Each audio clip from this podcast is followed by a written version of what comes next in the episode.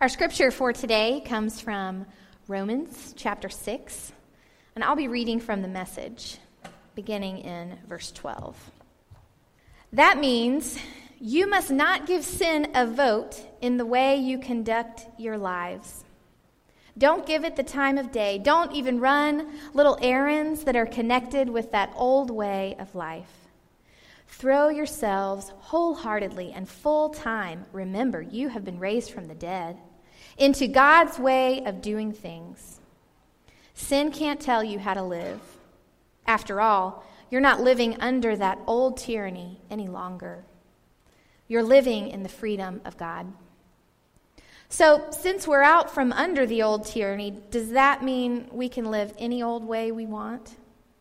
Since we're free in the freedom of God, can we do anything that comes to mind? Hardly. You know well enough from your own experience that there are some acts of so called freedom that destroy freedom. Offer yourselves to sin, for instance, and it's your last free act. But offer yourselves to the ways of God, and the freedom never quits. All your lives, you've let sin tell you what to do. But thank God you've started listening to a new master, one whose commands set you free to live openly in his freedom. I'm using this freedom language because it's easy to picture. You can readily recall, can't you, how at one time, the more you did just what you felt like doing, not caring about others, not caring about God, the worse your life became and the less freedom you had. And how much different is it now as you live in God's freedom? Your lives healed and expansive in holiness. As long as you did what you felt like doing, ignoring God, you didn't have to bother with right thinking or right living or right anything for that matter. But do you call that a free life? What did you get out of it? Nothing you're proud of now. Where did it get you? A dead end. But now you've found that you don't have to listen to sin tell you what to do, and have discovered the delight of listening to God telling you. What a surprise. A whole, healed, put together life right now, with more and more of life on the way. Work hard for sin your whole life, and your pension is death. But God's gift is real life, eternal life, delivered by Jesus, our Master. The Word of God for the people of God. Thanks be to God. Well, friends, I stand before you having survived a long and arduous adventure known as traveling with young children. Some of you are survivors as well, and will agree that vacation with a two year old and a four year old is really just traveling without any of the comforts and routine on which you daily depend. So, I grew up traveling quite a bit. I lived in Georgia, I grew up in Georgia, and our family traveled often to South Carolina, Ohio, and Missouri. And, you know, it was practically the Bronze Age because our cars were still made out of metal, but we did not have DVD players or cell phones or in car entertainment systems. I had a pillow and a blanket. So now, in the era of plastic cars, we travel with a DVD player. Now, David and I publicly pride ourselves on making fun of the use of DVD players in the car. But we secretly depend on the use of the DVD player in the car for our survival on long trips. So, the movie of this trip was the Lion King, which we watched or listened to no fewer than 1,000 times. It may have been slightly less than 1,000, but it was close. Now, I am curious um, how many of you have seen The Lion King? So if you've seen that movie, if you can raise your hand, let me know. Okay, so we're doing all right. That's good. Okay. So, The Lion King is one of those movies that clergy people like me tend to geek out about because there are so many rich spiritual themes going on in the movie. Now, if you haven't seen the movie, number one, I apologize. And number two, I am sure you're going to leave here today and you're going to go watch it because it's that good. So, Simba is a lion cub prince.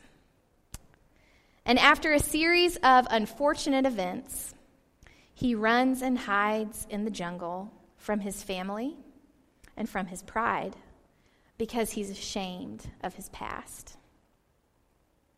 Eventually, his best friend, Nala, finds him in the jungle and tells him that he must return to save the other lions from Simba's evil uncle Scar, who is destroying the pride and the land. Simba tells Nala that he is not coming back to Pride Rock to help. His way of thinking about it is that sometimes bad things happen and there's nothing you can do about it. Don't worry. Hakuna Matata. Well, Nala argues with Simba, telling him that the pride desperately needs his help and that she knows he can do something about it. And then she says, Simba, what happened to you out here in the jungle? You are not the Simba I remember. There are two narratives or stories going on in Simba's life. The first story is that of his core identity loved, accepted, belonging, the one who plays a vital role in his community's well being. The second story is started by Simba's uncle Scar. Scar kills Simba's father, and then, with great cunning, makes Simba believe that he is responsible for his father's death. And if the community ever knew, he would be cast out. So rather than face the judgment and rejection promised by Scar, Simba runs away.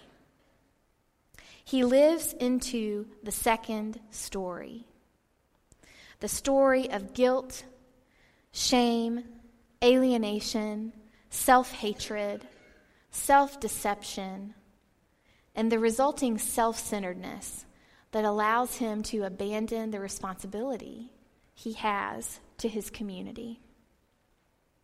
So when Nala asks Simba for help, what prevents him from going is not the sense that he cannot help, but the fact that he is imprisoned or enslaved by the second story started by his uncle Scar.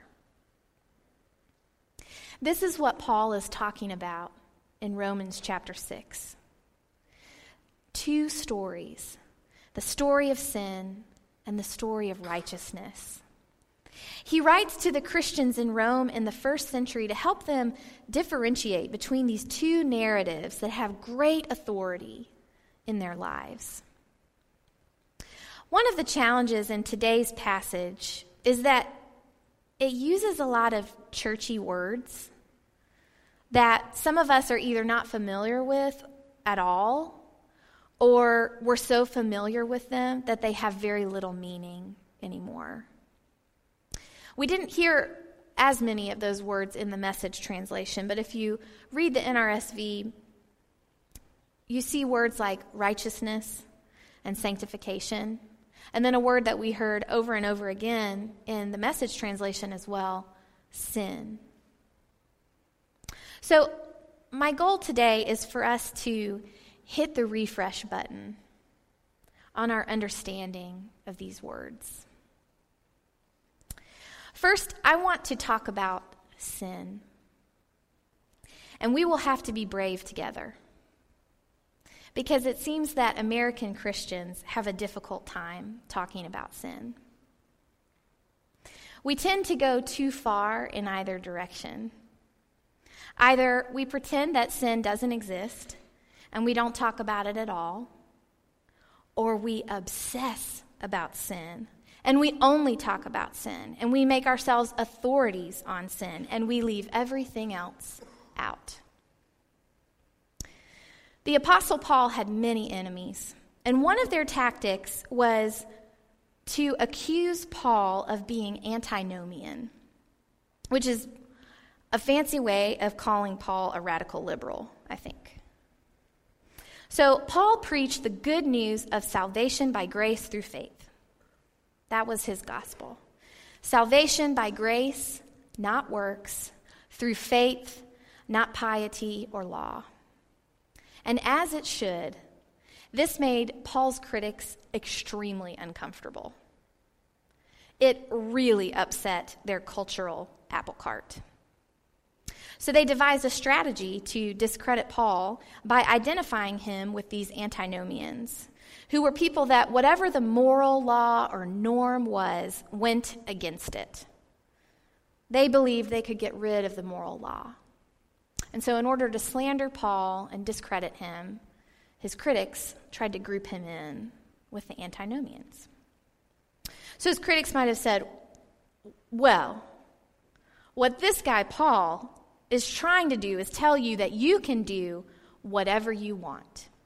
In fact, you should sin as much as you can by Paul's logic, because then the grace he's talking about all the time will increase.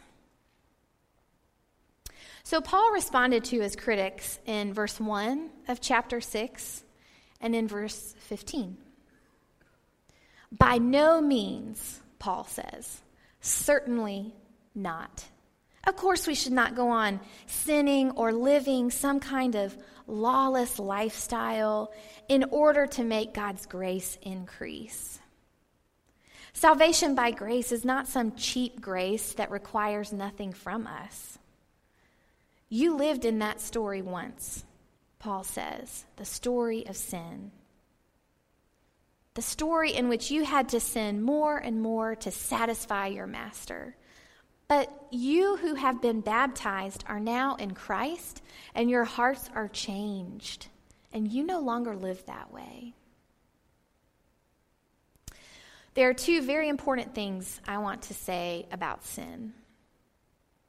The first thing, and remember, we're being brave together, is that I hope we can all leave here today thinking about, praying about, and waking up to the pervasive reality of idolatry. And I'm not speaking only broadly about the culture in which we live, but also about idolatry's capacity to influence the way we do church and faith. The idolatry of money, the idolatry of comfort, the idolatry of certainty, the idolatry of sameness, the idolatry of power, the idolatry of busyness. We're not immune to these things, even in the church. And ultimately, all these forms of idolatry are related to this idolatry of the self. I'm not saying this out of a spirit of judgment. I'm saying it because I'm so deeply concerned about our numbness to how much this idolatry influences the way that we understand ourselves, the way we understand our neighbors, and the way we practice faith together. And you know what's incredible to me? Is that the same, the very same thing, was true for the church in Rome in the first century. And was true even for our very first brothers and sisters in the book of Genesis.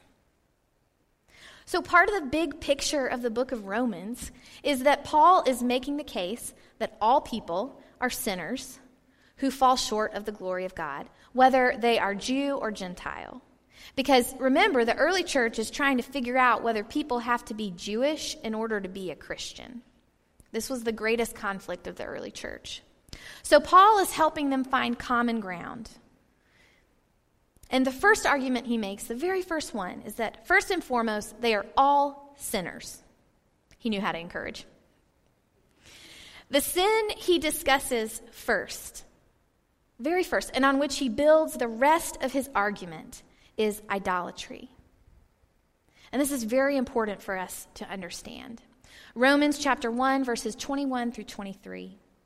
Because although they, the people, knew God, they did not glory in him as God or give thanks to him. And thinking they were wise, they fell into foolishness.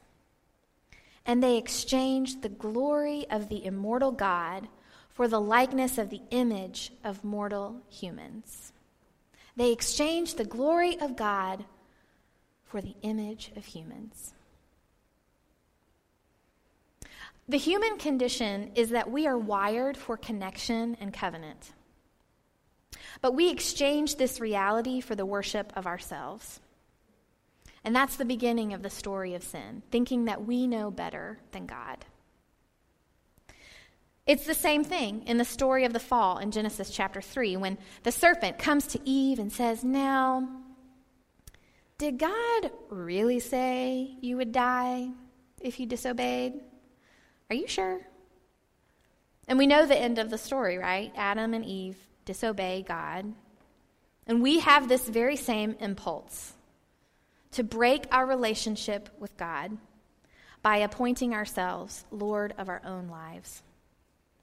And so deeply ingrained in us, so pervasive is this idolatrous impulse that Paul uses the word slavery to describe it because it so completely possesses us.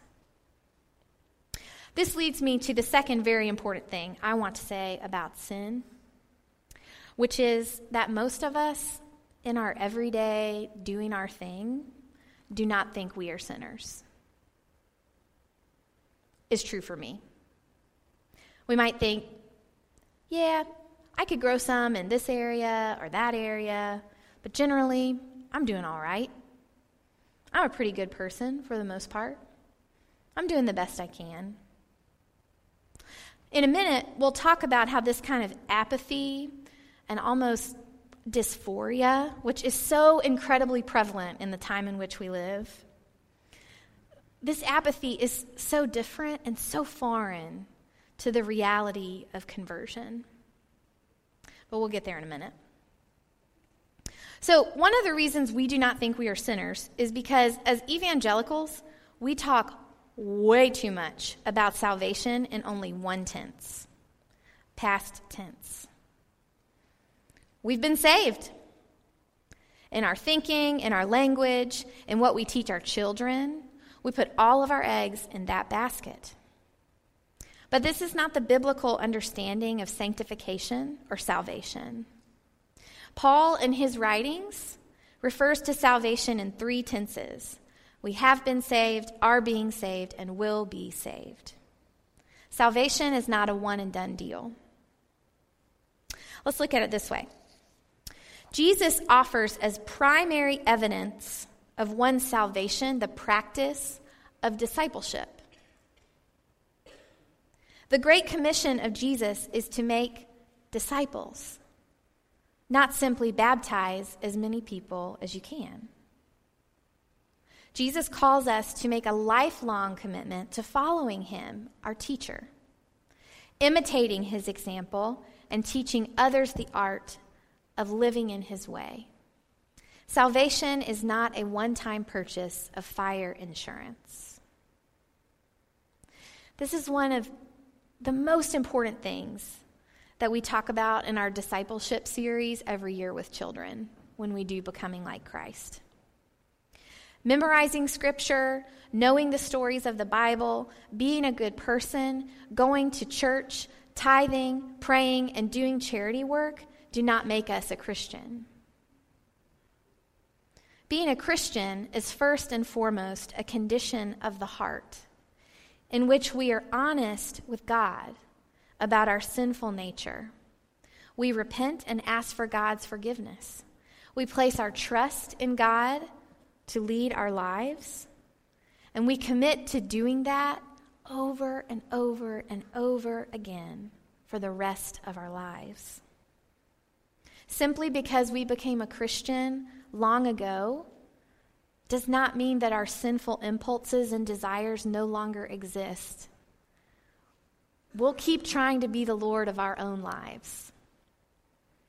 Christian disciples are those who make repentance a lifelong habit, day in and day out. In an interview she gave in 2011, Maya Angelou, who's one of my favorite poets, said, I'm trying to be a Christian. I'm always amazed when people walk up to me and say, I'm a Christian. I think, already? You already got it? I'm working at it. So when we become Christians, the story of sin doesn't just evaporate.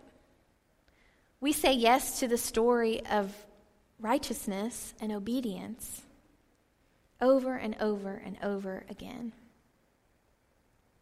Now, righteousness is another churchy word that gives us trouble too.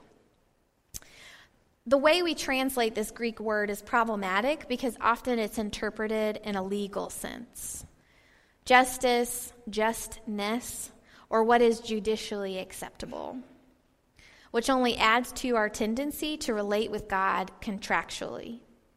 And relating with God contractually is a highly problematic way of approaching our relationship with God.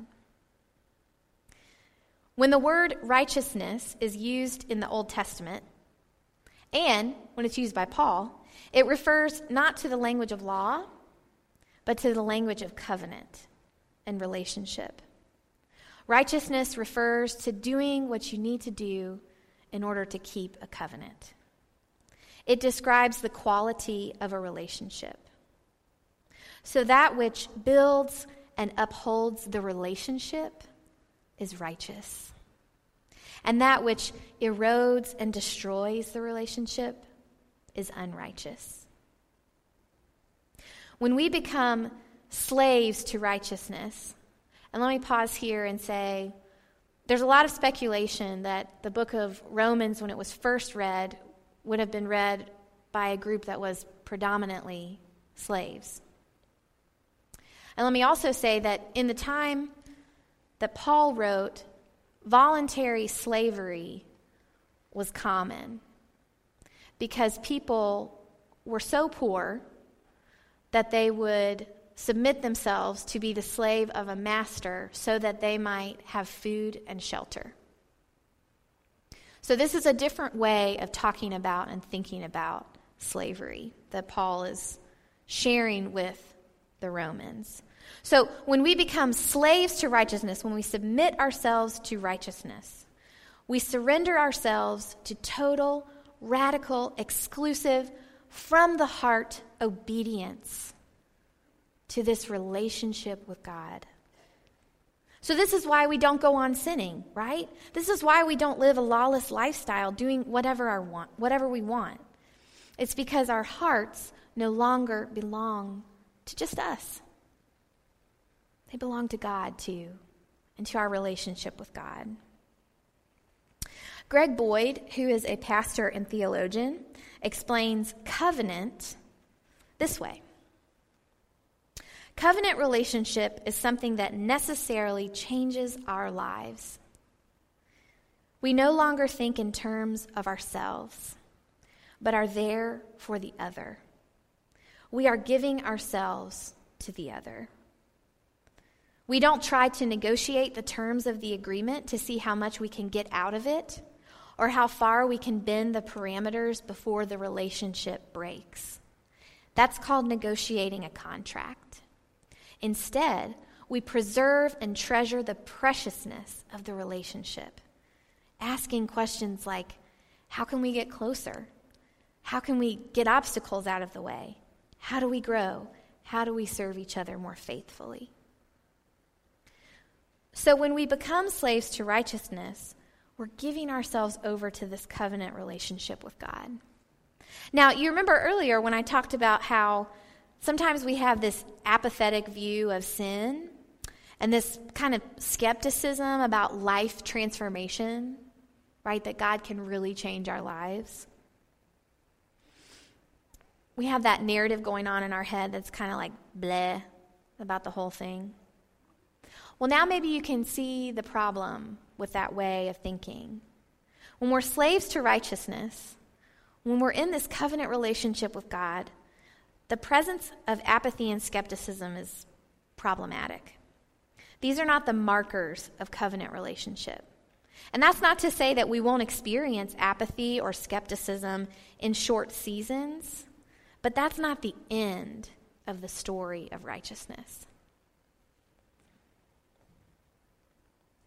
When we read the stories of God's people in the Bible, we see God acting again and again and again to restore or uphold the covenant, refusing to let us go, working to bring us into positive relationship with Himself and with one another.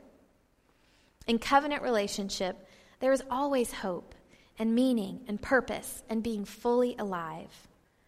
Our deepest longings and desires are met through faithful relationship with God. So let's say someone were to ask you, which story is being written in your life? The story of sin, which is the one that leads to death? Or the story of righteousness and obedience? Which is the one that leads to real life? How would you answer that question? We talked earlier about Simba from The Lion King. After Simba came to believe that he was responsible for his father's death, he thought the easiest, most carefree way to live was to hide in the jungle and forget about the first part of his life. He could do whatever he wanted, Hakuna Matata. But with the help of the holy man, Rafiki, Simba comes to realize that the only story for him is the first one. The story in which he is loved accepted, and in which he is vital to his community's well being. Knowing that he will never be free until he lives in that story, Simba goes back to Pride Rock and restores the balance that his uncle Scar tried to destroy. The same is true for us. We will not experience true freedom until we live in covenant relationship with God. That is the only place that our deepest longings and desires can be met because it's what we were wired for. And this goes completely against our understanding of freedom, which we think means getting to do whatever we want or be whoever we want, because that's what our culture tells us freedom is. But in the story we read in the Bible, true freedom is found in covenant relationship. It's found when we are bound together with God and our neighbors. Thanks be to God that it's not a relationship between equal parties, but that the love and mercy and faithfulness of God always go before us.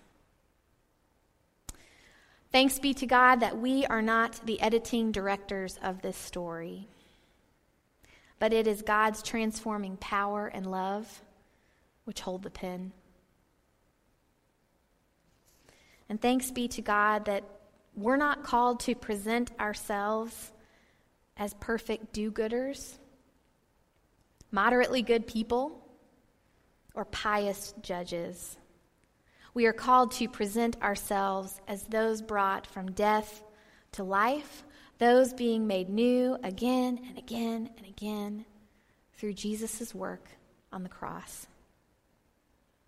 So may we give ourselves fully and completely to the story of righteousness, which is the story in which we find true freedom with God.